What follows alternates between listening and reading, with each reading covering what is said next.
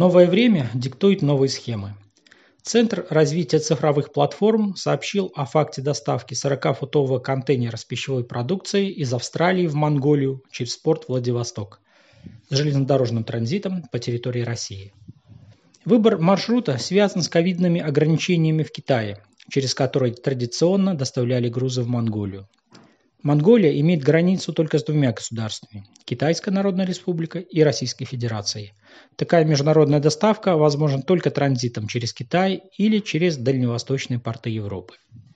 Однако из-за задержек в порту Шанхая перевозчики диверсифицируют маршруты доставки. Часть грузов из США и Австралии в Монголию переориентированы на порт Владивосток.